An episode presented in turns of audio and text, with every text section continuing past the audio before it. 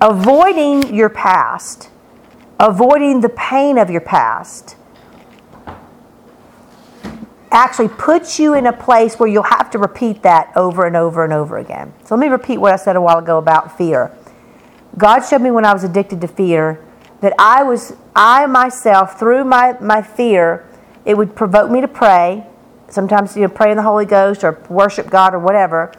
And I would feel rescued by God. And because I was rescued by God, I felt loved by God.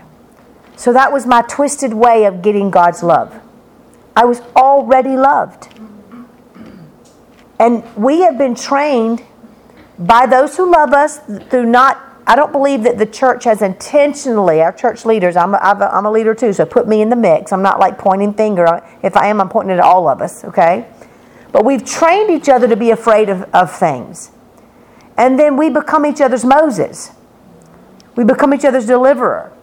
And that makes the Moses feel important, and it makes the one being delivered feel loved. That's a sick relationship. That's not healthy. That's a codependency that we've created out of this smorgasbord or platter of fear. So what happens is we just keep living that cycle. We keep living that cycle. We keep living that cycle. Why? Because that situation makes us feel rescued and makes us feel loved, but it's temporary. It does not last. So what is lasting? Lasting, and Paul, I'm recording this. Are you okay with me saying it? Okay. So what's lasting is when Paul went into the memory of battle, of suffering in Vietnam, he went through that battle for 40 years anyway, living it, and it tormented him. But when he went in with purpose and said, I'm done, if it cost me my life, heck, it's already cost me everything. It cost me my comrades. It cost me my sanity. It cost me my sleep. It cost me my family. It cost me my personality. It cost me.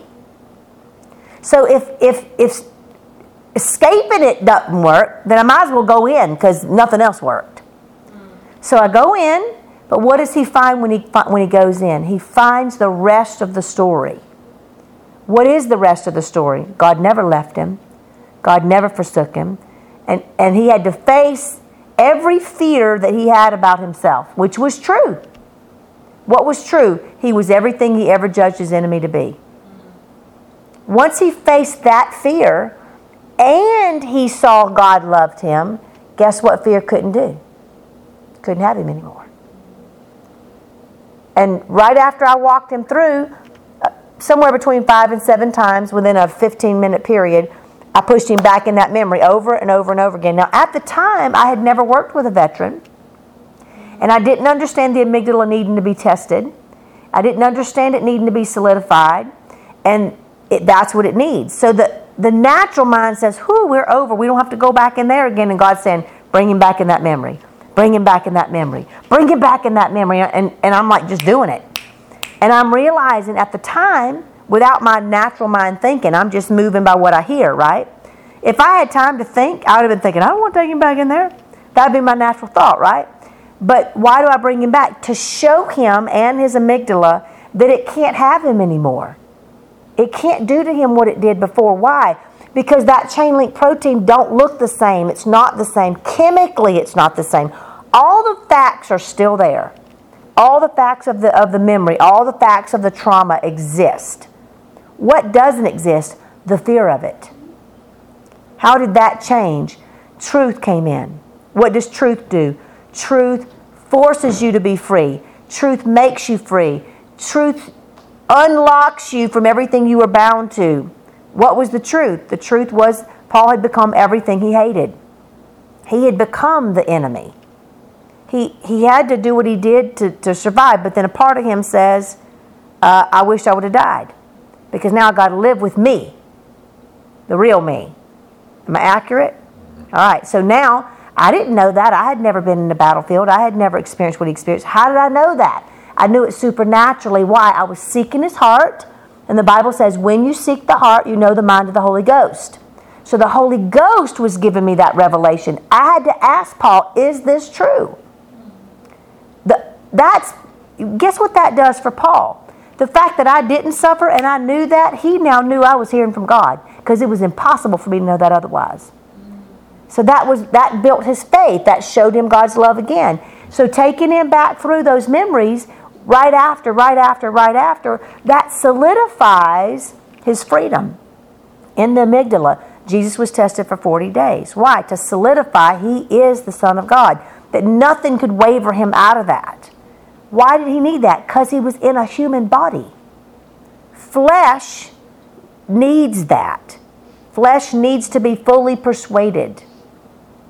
Full persuasion doesn't happen in your frontal lobe. Full persuasion happens in your emotions. That's where it happens. If you feel something and you see it, guess what? You believe it with every cell in your body. That's why fear is so powerful. But if fear is that powerful, and it's only a shadow, it's a darkness, how much greater is light? Which one's greater, the shadow or the sunlight? Sunlight. Shadows cannot stand when the light hits it. They disappear. Why? Because a shadow is not a thing. It's an absence of a thing. What is a shadow? Something has blocked the light, and the light shines around whatever's blocked it. Guess what's been blocking the light? Your perception, your measurement. And you're afraid of the shadow. The shadow's not a something. It's an absence of a something. So what is the absence? During that place in the battlefield, Paul couldn't feel loved. Why? Because in his mind, he now doesn't deserve it. Well, guess what? You never deserved it. Ever, ever, ever. But the battlefield, and what goes on in the battlefield, solidifies I'm not deserved of God's love. I don't deserve it. See, none of us deserve it. But you know what tricks us? Good works. Good works will trick you into thinking you're worthy of God's love, when your very best is as filthy rags. Veterans are the easiest ones to help heal because they don't trust in good works anymore. They've gone out the window. It doesn't matter how good he is. He's now figured out there's nothing good enough to trump what I've done. Accurate, Paul? Yes. Accurate. How did I know that? That is not man's wisdom. That wisdom came supernaturally. I should not know that. I should not have the ability to understand that. How did I know that? I'm laying my hands on my brother. I'm asking God, God, let me feel his heart. God, let me see his heart. When I saw it, I couldn't believe what I saw. I was like, oh my gosh, I never heard this before. Why? Because they don't talk about it. That's why. It's not revealed. They hold it. Each other knows it. Other people that are on the battlefield with you know it. But not the one that hasn't been there. They don't know it. Look at psychotherapy. Look at psychology. What they do don't work. Why? Because they lack understanding. They completely lack understanding. So when I push you into a place, I'm not pushing you there to make you suffer because suffering is what I'm trying to do. No, I'm pushing you there because you've already suffered. You've already been through whatever hell you've been through. You're trapped in it. So the only way to get you untrapped is to take you back into it and show you that's not the whole story. That's only part of the story. That's only part of the truth. All you need to hold a lie is a part truth. That's all that's needed for you to believe you're not loved. Well, once you see part truth, what's part truth? Part truth is there is no good thing in you. That's true. But it's only part truth. So if there's no good thing in you, what does that make you? It makes you empty.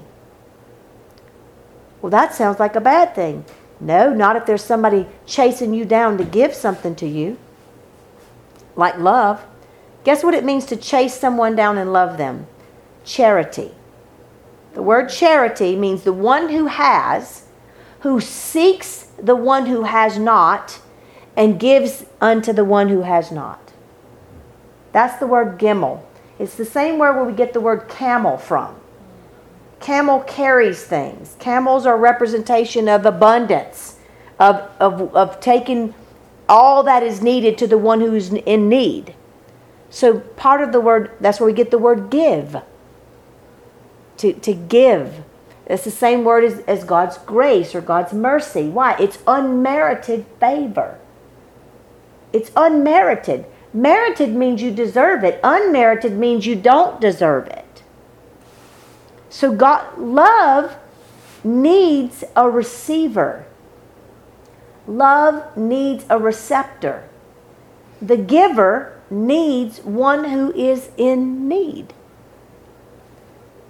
The giver needs a place that's able to receive what it has. Well, if you already have love or a form of it because you're good or you've now measured up, you don't know you're still in need. You're deceived. You're dis-eaved. You're no longer a receive-her, but you've become dis-eaved, and you think that you've gotten something. You know what you've gotten? Deceived. You've gotten a false understanding of what love is. Love is like this for humans. You do this for me and I'll love you. You love me and I'll love you back. But if you don't love me, then you can't be around me. Do good, get good. Do good, get good. Scratch my back, I'll scratch yours. If you bad, get bad. Yeah, if you bad, you get bad. Exactly. That's what humans are. Humans have a form of godliness. What is godliness? Love. Humans have a form of love, but we don't have love. How do we give love? You cannot give love unless you have become an empty vessel that knows it doesn't have love in and of itself, and it becomes a receiver, receive her. You've now discovered your identity. What is my identity? I am not, so that he is. What does Enoch mean? One who is not. You want to walk in Enoch? Understand that you are not. You want to walk like Noah? Noah nothing. Noah nothing. Right? Know that nothing you do can make him love you. Nothing you do can make him not love you. So what happens is, like Paul on the battlefield, walking through that, living that life, he discovered, I'm nothing. I have nothing to offer. I'm so destitute and empty, God can't receive me. God can't love me. Why? Because man thinks if I'm good, I get loved. If I'm worthy, I get loved. And God says, because you're not worthy, because you're not good, because there's no good thing in you, I had compassion on you. I had mercy on you. And I sent my son to fill you. And my son inside of you will cry out, Abba, Father, by way of the spirit of adoption. We've been adopted into the family of God by the Spirit of God. Why? Because we saw that we were empty and we had nothing. One of the things I would tell those of you in here who were abandoned and was adopted, if that had not happened to you, you would not understand the void. Just like if Paul had not experienced war, he would not understand that he had nothing to offer. He would not understand that he is just like the enemy, therefore he is the enemy. Of who? God. How? Because he took the life of his own brother. Well, yeah, but Angela, that was war. It doesn't matter once you come off the battlefield. Once that has happened, it does not matter what color their skin is, what nation they're from. What matters is that was my Father's creation. That was my Father's expression of himself in a human being. That was my Father's child. That's what matters. And that's what eats the veteran's heart inside out, because they now know they're not worthy. But that same very knowledge is the very thing that makes you a receiver, and you now have your identity that there's no good thing in you. And now you can receive all of God's goodness. And it's not through your own works. It's through his mercy and grace. And it's the only way it comes. That's why he said, blessed are the poor in spirit, for they shall see God. You can't see God if you think you have something to offer. You cannot see God if you think you have something to offer. You just can't do it. You have to know that there's nothing in you. Well, guess what? If you've been adopted, that means you've been abandoned. And guess what you feel? That there's nothing in me worth loving. Because if there was something in me worth loving, then you would have kept me. That's the very thing you need to be a receiver. Otherwise, you'll think you're something. You have to know You're nothing. I have a young lady one time, she said, "But Angela, you don't understand. I'm worthless." I said, "Good news." She said, "What?" She said, "I'm not like everybody else." I said, "Good news." I said, "Because it's not until you know your weakness that His strength is made perfect. It's not until you know that you're nothing that He deposits Himself and He says, 'Now that you know that you're nothing, I'll show you that you are my everything.' You wasn't your mama's everything. You wasn't your daddy's everything. But guess what? You are the Creator's everything. He created us as a void. How do I know that? In Genesis, it says God created Adam and Eve in His own likeness and image, and He breathed the breath of life into Adam, and Adam became a living soul. What that means, he became a receiver. He became an empty vessel. He became a vessel of air and blood. A vessel for the Spirit of God to dwell in, that God might deposit Himself through Himself in Adam, so that then Adam could be a giver. And Adam is a giver and a receiver. How do I know? Because he's made after the Father's image and the mother's image. Guess what the Father is? A giver. Guess what the mother is? A receiver. Look at the human anatomy. That tells you that. The man deposits. He's a giver. The woman is a receiver. She receives the deposit. Then, as soon as she receives the deposit, guess what she becomes? A giver in waiting. She's waiting for that life to manifest. She can't create it with her hands. All she can do is she can lay down surrendered, naked, receive the seed of her husband, and then hold that seed until that seed births out of her through what? Brokenness, through travail, through labor. That's a burden. We think that it's the labor of our hands, and God says, yeah, that's why I named those two bones humerus. See, we work with our hands, and that's labor too. But it's not the kind of, that's the kind of labor that, that's the kind of labor that a man does, a work with his hands. But the kind of labor that a woman does is birthing something. So it's when you know that you're nothing and you see it correctly. Not like, oh, poor pitiful me, I'm a victim, I'm nothing. Blah. That's not what I'm talking about. I'm talking about understanding your identity. That you are a vessel empty of self, empty of your whatever you thought you needed to be so that you could be loved. Your identity is you were created to be a receiver. You were created to be a living soul. You were created to be the place that God deposits His word. Why? So the word could be made flesh.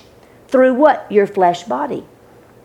In the beginning was the Word was with God, the Word was God, the Word became flesh and dwelt among us. That's the pattern. Christ is the pattern. Follow me. He's the firstborn of what? Many sons. What is the earth groaning for? The earth is groaning, waiting for the manifestation of the sons of God. We think that word manifestation means you need to do the stuff to manifest. That's not what it means. It means the unveiling of what's already here. Guess what a husband waits for? He waits for his wife to be unveiled by who? The Father. Why? So he can marry her. The betrothed is to be unveiled.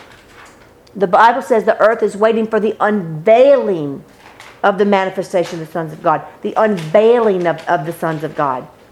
So what is unveiled? Your eyes, your ears, and your heart. Your ability to see. Why? Because a veil inhibits your sight. A veil makes your sight cloudy. You still got light in it. Have you anybody ever had a veil over their face?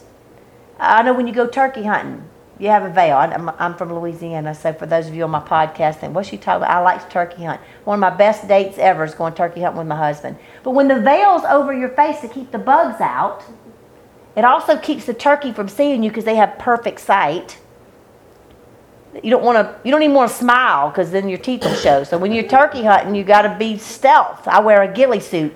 You can't see me. I'm all, perfectly still, right?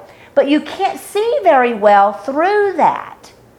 You can still see, but if the light shines just the wrong way on your veil, it'll blind you almost. So you kind of have to sit in a way, in a certain way, so that you can still see the turkey if that's coming up over the hill or through the woods or whatever, but they can't see you. And it's just a little bit difficult to see through that veil. As a wedding gown, when you have your wedding veil over your face, you can see everybody, but you can't see them clearly. So that's what's happening is God. We've seen the Word of God. We just haven't seen it clearly. And we have been trained to be afraid. We've been trained to... How many books are there on how to fight the devil? Like a lot. Mm-hmm. Now, there was a time for that, and there was a season for that. Mm-hmm. And I'm not against someone. That brought me a lot of help in times past. Mm-hmm. But you can't be under the huppah and the battlefield at the same time. Mm-hmm. What is the huppah? The love tent. After a man and a woman would get married in the Jewish tradition, they would go into a little hut, and everybody played music, and they danced. Why? So it could drown her out, because she would be a virgin, and she would make noise. If you have children, you might want to turn off the podcast. I should have gave you a warning a while ago, but this is what happened. All the kids would dance, the whole family would dance, and they would play music, and they would drink and eat.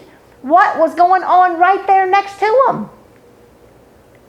The consummation, the blood covenant was going on. Now, if you're a woman, you know that that's not a very pleasant moment. You give yourself, but it's not pleasant. What happens afterward? Your body bleeds and it trembles. Your body trembles, just like when you give birth. It trembles on the inside. All of your insides tremble and tremble and tremble and tremble and tremble and tremble and tremble. Why? Because the Holy of Holies has just been entered. The female body is a replica of the Holy of Holies. What happened when Jesus died? The veil was ripped from top to bottom. That word veil and the word hymen is the same word. Guess what God's removing? The veil. There's a veil over your heart, just like there's a veil in the womb. But without that veil being torn, there's no consummation. That's why it hurts when you go back into your sorrows and suffering, because whenever that was happening to you as a child or as a grown-up, wherever you suffered, wherever that took place, there's a natural response to sorrow, and that is a calloused heart. Just like a man's hand gets calloused, or a gymnast's hand will get calloused when they're exposed to pain. So when you're exposed to pain, your limbic brain is not able to process it. So sometimes your limbic brain will just shut it out. It'll forget it. Sometimes your limbic brain will just shut down emotionally. Sometimes your limbic brain will torment you with flashbacks or whatever. But it's still a callus, and there's a doorway. There's like a bricks that we've built up that we don't want to go back in. That is a deception, but it's also there to protect you until you're ready. God will not force you into your past until you're ready. But God doesn't want you to not know Him. And He wants to know you in the fellowship of your suffering. Why? Because if you suffer, you shall reign. God wants you to reign. That's the latter rain. The former rain and the latter rain. Well, in Hebrew, words are homonyms. I call it homonymical, right? So if you hear the word rain, you can also hear the word reign as in like a reigning king, or you can also hear reign as in like a horse's rein.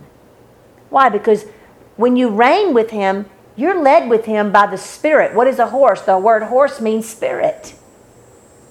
It doesn't just mean like giddy up, right? It means spirit. Whenever this happens, this is what the Lord showed me recently. The Bible says in the last days that the Antichrist will sit on the Holy of Holies and say, "I am God." Now, I, in times past, only saw that in Jerusalem, on the Temple Mount. Where's the real Temple Mount? Inside of me. And He says, when you see the abomination of desolation, when you see the Antichrist sitting on the mercy seat and saying, "I am God," look up, your redemption draweth nigh. There's another thing that's going to happen in the last days. The Euphrates is going to run dry. But then the blood is going to fill the Euphrates up to the horse's bridle. Guess where the Euphrates is? It comes out of the Garden of Eden. That means it comes out of you. So when does the Euphrates dry up? when we shut off our heart through calluses and we don't let the river flow. You know what the word Euphrates means? It means to burst forth like a woman in labor. That's what's dried up. That bursting forth inside of us. Why? Because we're scared of it. Well, we don't understand that's going to deliver us. Moses was drawn out of the waters. There's going to be a great falling away. That great falling away has already taken place. What did we fall away from? The truth. It's happened inside the church. You could still be sitting on the pew and be the one who's fallen away. We think it means those who stop going to church. No, a lot of times the one who stopped going to church is the one who's seeking God on their face and being pointed at and accused of being a backslider. How do I know? I was one. For 12 years, God had me on my face. For 12 years, people say, Angela, you just really need to be back in fellowship. And I told a lady one time, I had a model car. I was in Walmart, and I saw the woman coming in. I thought, oh, Jesus, I hope she don't see me. I was like, oh, man, it's too late. Ugh, she already saw me. So now I had to greet her, right? I didn't want to because I knew she was going to correct me for not being in church. I could quote the scripture back to her. I knew what she was going to say. So I didn't want to talk to her. I didn't want to get my churchy hug, nor my churchy little preach. It was going to tell me how I was missing God, how I wasn't hearing God. God would not tell you to do something against His word. Well, go tell that to the prostitute that Jesus didn't stone. Go tell that to the corn He picked. And go tell that to the withered man's hand that He healed in the synagogue on Sabbath. Go tell that to the sea that He walked on, because that was breaking the law. Go tell that to the air He ascended in, because that was breaking the law. Go tell that to the fish and loaves that He multiplied, because that was outside the laws. See what I'm saying?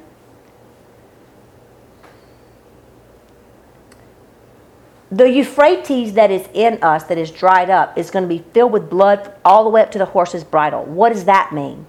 That means that when your heart is ripped open, that veil, that hymen of your heart is torn. Where? In the blood covenant. What is that? The consummation of you in Christ. Oh, He says, don't circumcise your flesh, rip open your heart. So when that happens and you rip open your heart, the blood begins to flow. What blood? Your emotion. It's going to fill the Euphrates. It's going to gush forth. Sometimes we'll coach people, we'll coach them, breathe, let the sound out. You can hold on if you want to, but it's easier if you breathe it out. It's easier if you sound it out. So I might tell them, I'll even coach them. I'll go with them. Why? Because they can feel safe, so they can let that sound out. As that sound goes out, where does the blood rise to? All the way to the mouth, the horse's bridle. Listen to the word bridle. Bride. Bridle. Remember homonyms? Yeah. And the rein and the bridle are connected. In the mouth of the Spirit. Spirit and horse are the same word. So when the bridle, when you begin to realize you are the bride, your Euphrates is now gushing forth. You're filled with emotion all the way up to your mouth. What is bursting out? That is the blood up to the horse's bridle in the Euphrates in the last days when the Antichrist is revealed. Now, am I saying it's not going to happen in the natural? Probably will, because everything that happens in the heavens happens in the natural. But it's got to happen in the heavens first, Psalm 19:1. Heaven declares it, and the firmament of the earth is going to manifest it. So we are the Temple Mount. We are the place, the mercy seats in us. So what does the Antichrist look like? Anything that doesn't want to suffer. Anti-Christ, anti-suffering. The Bible says in Isaiah that Jesus was acquainted with sorrow and suffering. He was a man of sorrows, acquainted with grief. What does that mean? Go look at the word acquainted. Look it up. It means intimate, like a man and a woman in order to have a baby. It means intercourse. Listen at the word intercourse. To enter something. To enter, that means to go on the inside. What's coarse? It can mean rough, but it could also mean chorus, as in chord or musical chord or voices or sound in harmony. So when you go into your sorrow and suffering, your voice begins to cry out in pain, in sorrow, in brokenness. Oh God, look at me. I'm everything I've ever judged. I become everything I've ever hated. I become my perpetrator. You cry out. You're broken. It's up to your mouth. Your mouth is filled with blood. Why? Because blood is also truth, and blood is life. And I am the way, the truth, and the life. And Jesus came to do what? Spill his blood. So when that fills up and the truth is now in your mouth and you cry that out, oh God, what happens next? God has mercy on you. And God unveils who you really are and who his love really is. And that you're no longer running from your sorrow and suffering. You're no longer anti-Christ. You've entered into the suffering with Christ. You become one. Two voices on the inside now become one voice. How does that happen?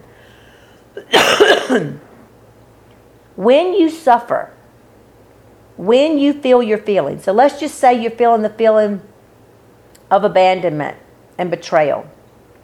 Was Jesus abandoned and betrayed? Yes. How was he abandoned? God had to turn away when all the sin came upon Christ. It doesn't matter if that lasted for a second. To Jesus, it could feel like an eternity. Why? He had never had his Father look away. One drop of separation between him and his Father is what killed him. He gave up the ghost. It was so painful, his heart actually exploded and burst. So when they cut his side, he shouldn't have even been dead. He hadn't been hanging long enough to die of suffocation. He should have still been alive. But they went to him and it was going to break his legs, so he couldn't breathe, and they didn't break his legs. Why? Because in Isaiah it said not one of his bones was broken. That also is an allegory. Why? Because bones and words are the same thing, and not one of God's words will fall to the ground. Not one of God's words will be broken. Not one jot, not one tittle will be broken until they're all fulfilled. The heavens nor the earth can pass away until the whole world's word of God is fulfilled. So that's what it means to have intercourse. Two voices on the inside having the same sound. We think intercourse means two people making love and having a baby. And that's true, but that's an allegory. That is that which is seen that can reveal the unseen. So why am I revealing this mystery? This is the mystery of Christ and the bride. It's the same thing that in Ephesians it says that the marriage between a man and a woman is a mystery that unveils Christ and his bride. So if we don't understand this, we're going to just keep thinking that it means, oh, dance with me up at the front of the church while the music is playing. But yet when you go home, you're still depressed and you're still scared and you don't know who you are and you're still begging God for something. Yeah, we should not be beggars. We should not be begging God. We should be one with God, knowing God, intimacy with God. You know, when my marriage really flourished and Michael and I began to walk in blissful marriage is when I really knew that my husband loved me. Now, I thought I knew it when I married him or I wouldn't have married him. I wouldn't have given myself to him. But how do I know I didn't know he loved me? Because I would say things like, well, if you loved me, you wouldn't treat me that way. If you loved me, you wouldn't talk to me that way. If you loved me, then you would be what I want you to be. The truth is, I was so hypocritical. I was accusing him of not loving me while I was doing worse to Jesus and saying I love Jesus.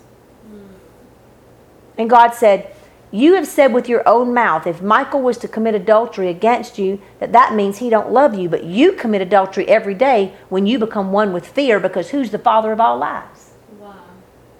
He said, you're an adulterous generation and you don't even know it. You're addicted to fear. That's your drug. And you get it through your lover, the devil. Why? Because he's the father of lies. And the only way you can embrace a lie is if you are with the one who is the father of it. Well, how does anything father something? It fathers it through intercourse. And I just told you what intercourse means spiritually. I'm not talking about physical intercourse. I'm talking about two hearts becoming one through an emotion, through an understanding, through feelings. So when you become one with a lie, guess what you feel? Fear.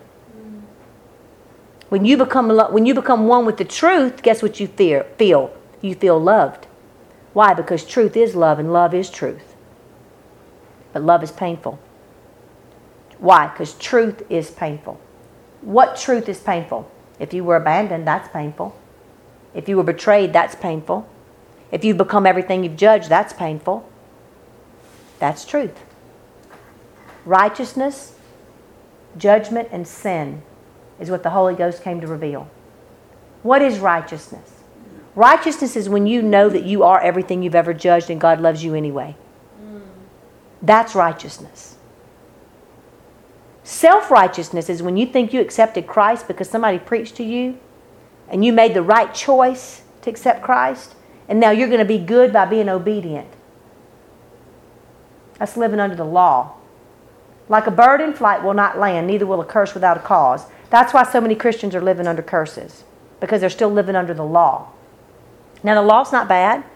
God says love the law. Hide it in your heart. But the law is only good while you're a child. Why? Because a child and a slave are treated the same, even though the child is master of all. Why? Because a child's not able to walk in intimacy yet. They need do this, don't do that. They need touch this, don't touch that. They need rules and regulations. They need the law while they're a child. But when you were a child, you thought as a child. But when you became a man, you put off childish things. We have yet to put off childish things and become intimate with God. Many times we become intimate with God as a father. We become intimate with God as the Holy Spirit. We become intimate. But we don't become intimate with Jesus as the lover of our soul. We haven't become intimate with Him through sorrow and suffering that we might reign. That's the marriage. How do I know? Because the veil was torn. That's a blood covenant. The mystery of the marriage is a blood covenant when the veil is torn. When a man and woman make love to consummate their marriage, the veil is torn, and it's a blood covenant. That's the mystery. That's what happens when you tear open your heart. When you let Him rip open your chest like a lion. Now, after a man and woman make love and they're consummated, does the woman say, "Whew, I'm glad that's over with. Don't ever have to do that again"? No, that's not what happens. No, it continues to happen. It continues to happen. And at first it's not pleasant at all. It takes time for the human body to become acclimated to being a bride. It takes time. And then once it's now no longer painful and it becomes a pleasure for the male and female, then a child begins to come forth, right? Well, how pleasurable is that as a woman? It's not. Your body begins to change. You go through hormonal changes. About drive the husband crazy. Right? Your body don't look pretty. To some people it looks pretty, but to most people it don't look pretty. I didn't like how my body looked when I was pregnant. I loved the fact that I was carrying my child, and that made me feel, but it didn't make me feel attractive. I had a bump in places I shouldn't have a bump. And that bump kept getting bigger. And it moved weird ways, and one time it was all the way on one side of my belly, and it looked grotesque, and then it moved all the way to the other side, and had all these prints and heels and impressions, and it felt weird. And I remember Rebecca used to get stuck right next to where my stomach is, and it would press my stomach up to my heart, and I threw up for days, literally 3 months, because I could eat a half a piece of toast and I was full, because she liked right next to, I guess she liked hearing my heartbeat or something. She'd nuzzle right up to my heart. My son kicked my rib right here. I had a bruise on my rib, but he liked to prop his feet like he thought it was a coffee table or something. So there was a lot of uncomfortability in becoming a mother.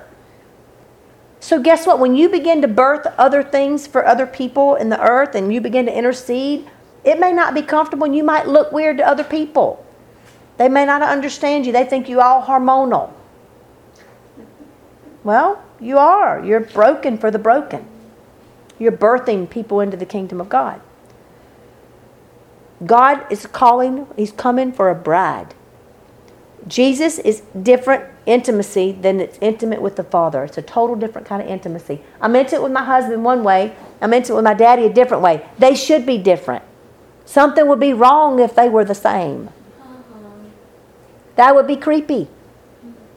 Same thing with the Holy Spirit. Now, those of you who've listened to my podcast or heard me teach, you know that I teach on the Holy Spirit as being the female part of God. How do I know that? Because God created Adam male and female, created He them.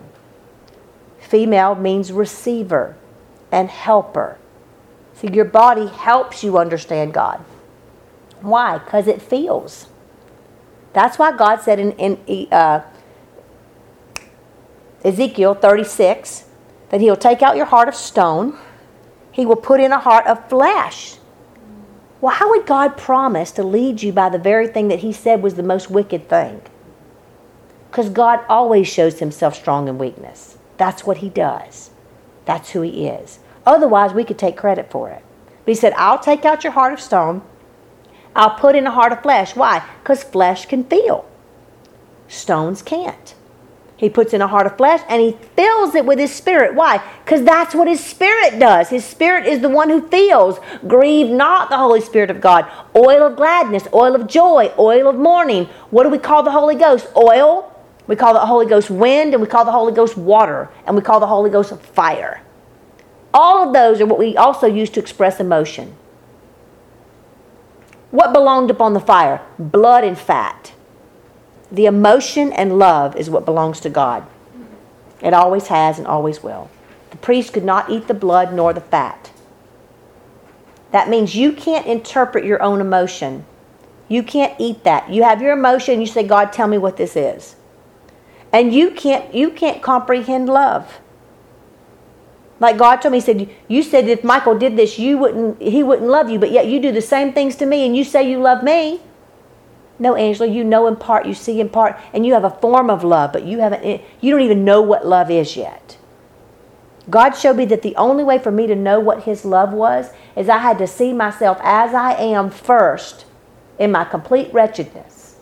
And when I saw that and his love at the same time, then I would have a glimpse of love. See, love is so big, it is actually encompasses all power that ever existed or ever will be. Because love is all powerful. God is all powerful. God is love. We've been taught that love is an action. No, love is not an action. Love is God. God is love. God moving through you produces action. But if you do action so that you can prove you love, that's still a work of your hands. I'm going to do the right thing. That's still the law. That's the knowledge of right and wrong, the knowledge of good and evil. Deuteronomy 1:38 says, only the children who did not trust in the knowledge of good and evil shall enter into the promised land. Guess what promised land means? It means land of rest. It means Canaan. And it means land of humility. You can't be humble if you think you did something. Even if you say, well, I know it really wasn't me. It was just God help. No, no, no. If you think that you're patient, you've missed the boat. Man cannot be patient by an act of his will, period. Man can't be kind. Man can't exercise self-control. Man cannot do any fruits of the Spirit. You can't do a fruit. You bear fruit, but you don't do fruit. If you can produce kindness, you should be able to produce me a grape and an apple. Why? Because they're fruit. You should be able to produce me a baby. Guess what? You can't. You can only deposit a seed and carry a seed, but you can't make a baby. And you can't make kindness, nor gentleness, nor meekness, nor long-suffering, nor self-control. None of that you can make it. Anybody in here read the definition of love? Love is kind. Love is not puffed up. Love keeps no account of wrong done to it. Anybody in here remember somebody doing something wrong to you? See? Love doesn't do that. Everybody in here thought of something, somebody did something wrong to them. You're not love. I'm not love. Why? One scripture makes evidence that I'm not. I keep account of wrong done to me. Ask me, I can tell you stories. Angela, that's not what that means. So what are we going to do? Make it fluffy so it sounds good for us so we can feel better about ourselves? No. Love does not keep any account of wrong done to it. That means you can't do that. And all you have to do to break a law is break a little piece of it. See, against love, the fruits of the Spirit, there is no law. It's not measurable. It don't run out. How do I know I don't love? Because mine runs out. It's a form of love. Just like my body is a form. God formed and created. He formed light and created darkness. And I have both in my body. Why? Because without both I can't see. All light makes me blind, and no light makes me blind. But a combination of the two gives me sight. That's why I teach on brokenness. Because you can't see the love of God if you don't see your darkness. You have to see your darkness. We've been taught, now that you're saved, be good. Come up higher. Let's go deeper. Let's become better Christians. Let's do all that. He'll come to this class and go to this class and go to that class. And let's get stronger that we might walk in God's statutes and keep His commandments. No, God said, I'll take out your heart of stone. I'll give you a heart of flesh. I'll fill it with my Spirit. I think all three times God was doing something. And then He said, and ye shall walk in my statutes, and ye shall keep my commandments. What does the word shall mean? It's the same as you shall grow. It does not have the word will in it. It is not, and you will. Will and I decide is the same thing. That word's not in the promise. Shall. It shall. And guess what? When the law was given to us, it came in as a seed. And you shall have no other gods before me. Now hear that in a new light. That seed went into the ground and died. How do I know? Because I put my husband up as a god. First my mama was God, then my daddy was God, then people was God, my coach was a god, being approved of was a god, not being rejected was a god. I made my husband my God. Sometimes we make our children our God. Anyone that we get approval from and our self-worth from is actually a god. Why? Because we try to fit their image of what we think that we ought to be. See, when you make an image, that's idol worship. Any kind of image that you make yourself into be so that you can get accepted is still a form of idol. God is looking for a people that will know Him, not try to measure up so that He will love us. That word shall, and again in the Ten Commandments, And you shall make unto thyself no carved image. Why do you make no carved image next? It's almost like these things shall happen. You'll have no other God before us because you will have tried every other God and it won't work. And that commandment will fall into the ground and die. What ground? You and me. Falls into our heart and it dies and we can't do it. And then we make a carved image. What is a carved image? Your idea of what your life should look like. Expectations are carved images. I thought a carved image was like carving a cow and bowing down to it. No, the work of your hands is a carved image. You choosing to be kind as an act of your will, or choosing to be patient because it's the right thing to do, that is a carved image. It's like making, you ever seen a fruit basket on the table that's not real fruit, made out of wax or wood or glass? That's a carved image. So when you are kind out of your own fruition, that's a carved image. But when you become intimate with Christ, in that holy place where the consummation takes place, where your heart is broken and you see yourself as you are, and you see Him loving you anyway, that produces patience, that produces kindness. It's spontaneous and it doesn't run dry. It doesn't end. How do I know? Because I've tasted both. I've tasted my wax apple, called kindness and patience, and I've tasted when patience flows out of me like a river and don't end, and I know it ain't me. It's so my daughter knew it wasn't me. My daughter said, "Mama, what's happening to you? You're being nice." At a time when she knew I didn't normally have patience. And we both got on our knees, and I said, "Baby, this ain't Mama. This is God doing something. I've never had this before." She's like, "Oh, no." She was about 7 or 8 years old. Recently, she moved home, and her daddy helped her move the furniture. And she got to the house, and she said, "Mama, what happened to Daddy?" And I said, "What do you mean, baby?" She said, "He was nice. He He was full of patience. I was the one that got upset at my everything that could go wrong went wrong, and I was miserable. But Daddy was just kind. I said, baby, Daddy's been broken, and God's got a hold of him, and he ain't the same person anymore. She said, I know. Like, that was awesome. She said, I felt like the bad guy. I said, yeah, you become everything you judge, right? She's like, yeah, you do. See, that brings humility in her. How? She became what she judged. And then she saw God loves her anyway. That's how this begins to come out of us. Spontaneous kindness, spontaneous love, spontaneous patience, spontaneous manifestation of God. Why? Because when you abide in the vine, fruit comes out. That's how it happens. So that's what we do.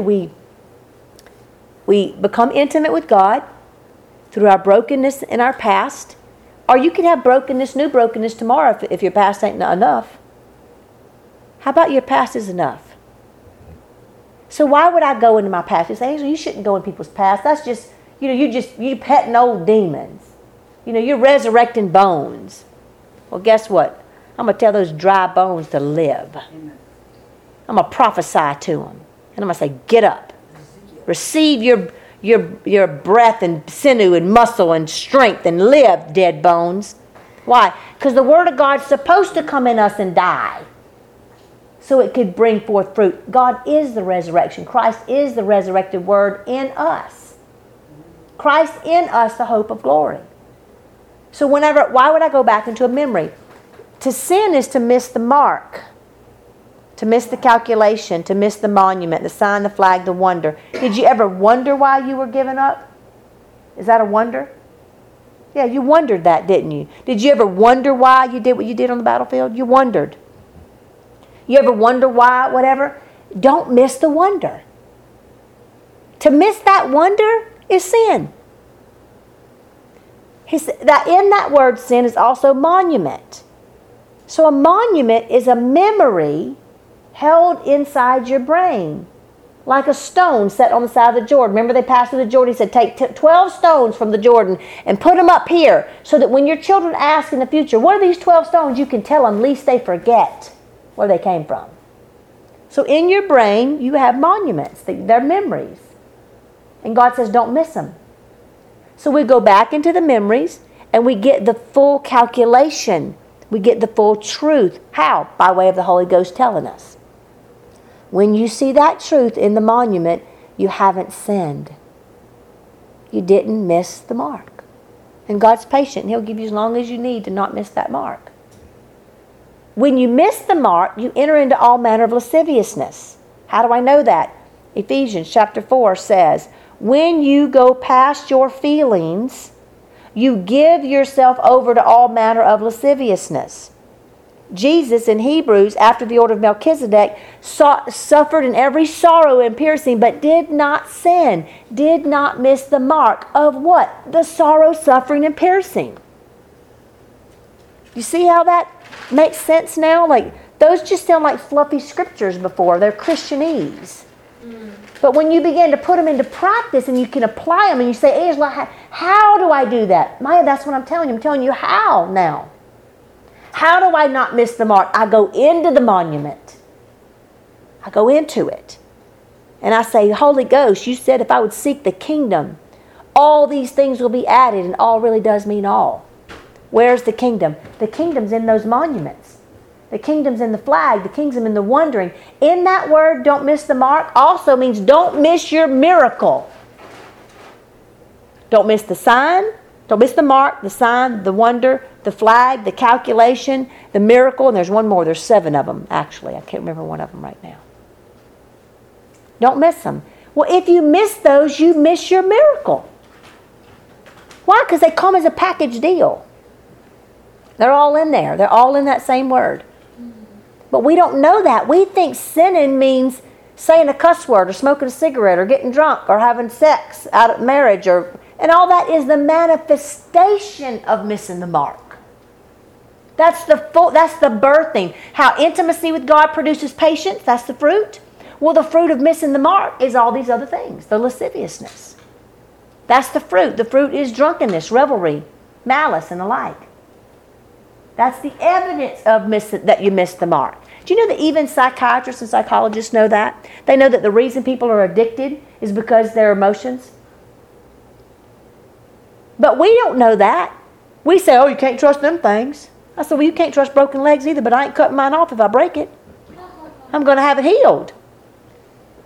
Jesus is the king of the brokenhearted. The kingdom of God is in your heart. The power's in the blood. What is the blood? The emotion. I know that there are people out there thinking, I mean, what I've been taught, my question is, who taught you that? I can tell you my father didn't teach you. Why? Because everything in the earth declares what I'm telling you to be true. Scientifically, through the ligands and the frequency in your brain, through the cell receptors, through your endocrinology, through your heart, through your kidneys, through your pancreas.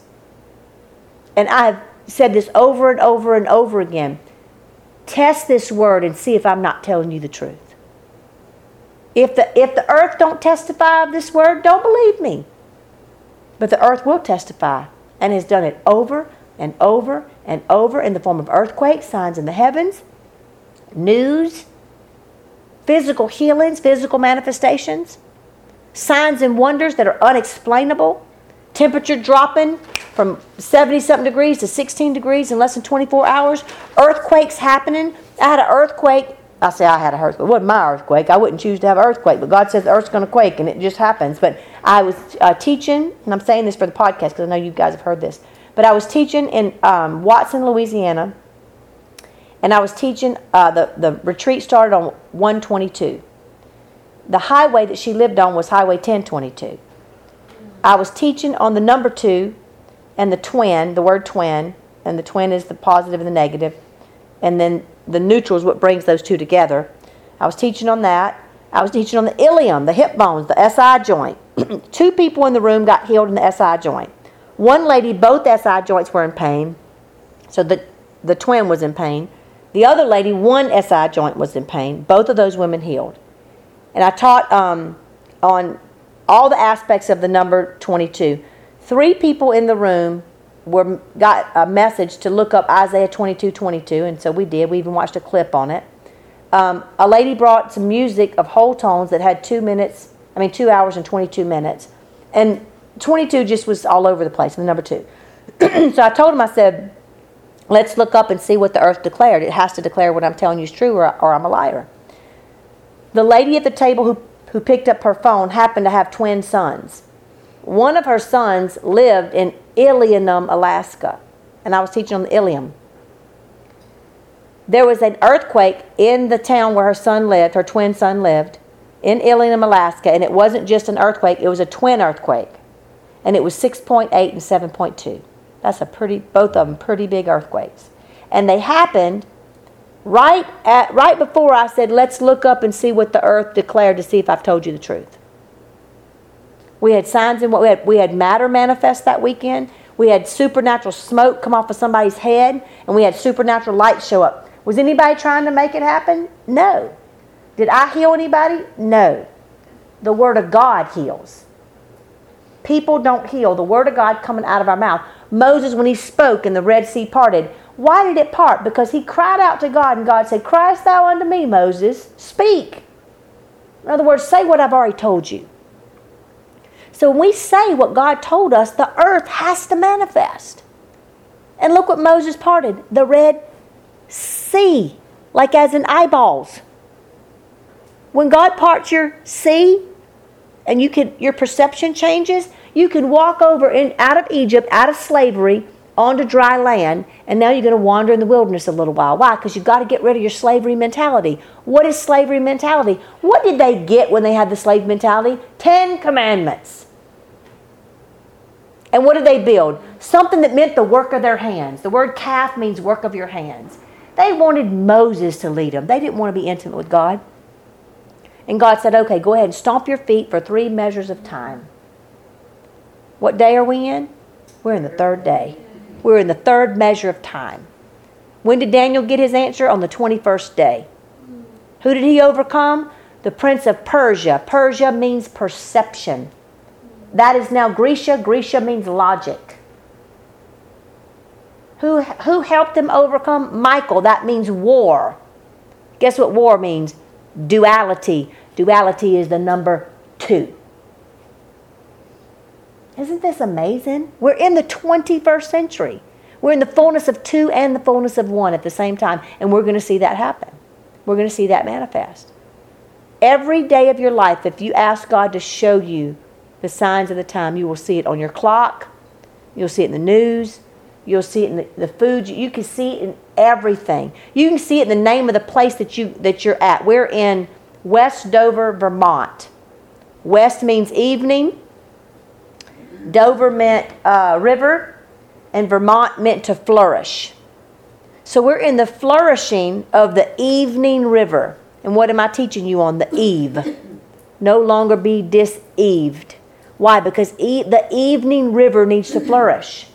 Where's the evening river? The river that comes in the evening, at the end, at the fullness. What river? That Euphrates I was talking about. Where is it? Inside of you. Out of your belly shall flow rivers of living water. If it's living water, where's the life? What's the life in? Life is in the blood. And it's a living river. It's a blood river. Out of you. It's the Euphrates coming up to the horse's bridle. That's where we are. How can you see the abomination of desolation? When you say the word, I am scared, you're actually agreeing that that which is inside of you is fear, and fear is not God. So you're declaring the abomination of desolation inside of you. I am afraid. You're letting I am be something that's not an I am. When you see that and you get sick of it and you say, I don't care if he puts me in the lion's den, I'm going. I don't care if he puts me in the fire, I'm going. I don't care if he hangs me in a poo-poo pit like he did Jeremiah, I'm going. I don't care if everybody rejects me, I'm going. I don't care if nobody likes me, I'm going. I don't care what anybody's opinion is of me, I am going. I'll go into my memory. Why? It didn't kill me back then, and it ain't going to kill me now. What it's going to do is it's going to wake me up, and I'm going to see things I never saw. Why? Because even the darkness has become light unto me. Even the darkness. Angela, you tell me I need to embrace darkness? Well, if you want to rest in the evening, you better. But darkness ain't what you think it is. If you think it's the devil, if you think it's witchcraft, if you think it's all those things, you don't understand it. Because in Isaiah 45:7, it says that I, the Lord God, do all these things. I form light. I feed you darkness, is what the word create means. I feed it to you. Why would God feed me darkness? So I can see. Because too much light would blind me. And once I understand what darkness is, and I understand the evening, I can enter into the rest of the evening. The rest of God, the male and the female. I enter into both. Why? Because if I don't know I'm a receiver, I have no place to receive the seed of God. I have to know my identity. And I can't know my identity until I know I'm loved. How do I know I'm loved? When I see that I'm everything I've already judged, and God loves me in spite of that. That so sets you free. Perfect love begins to permeate your very being. It becomes the essence of who you are, and fear has no place anymore. Whether somebody likes you, approves of you, accepts you, it doesn't matter. You know your Father does, you know the Holy Ghost does, and you know Jesus does. That's in whom you've trusted. It's Christ in you, the hope of glory, right now. Not in the future, someday, in the by and by, when you get there. No, now faith is. Now is the substance. What is the substance? Being fully persuaded. How do you get fully persuaded? Believe it or not, by seeing it and feeling it. How do you do that? You go in the kingdom of God that's inside you. And you can go into the kingdom of God inside other people and bring them out. Why? Because God gave you the keys to death, hell, and the grave. Why don't we take a break here?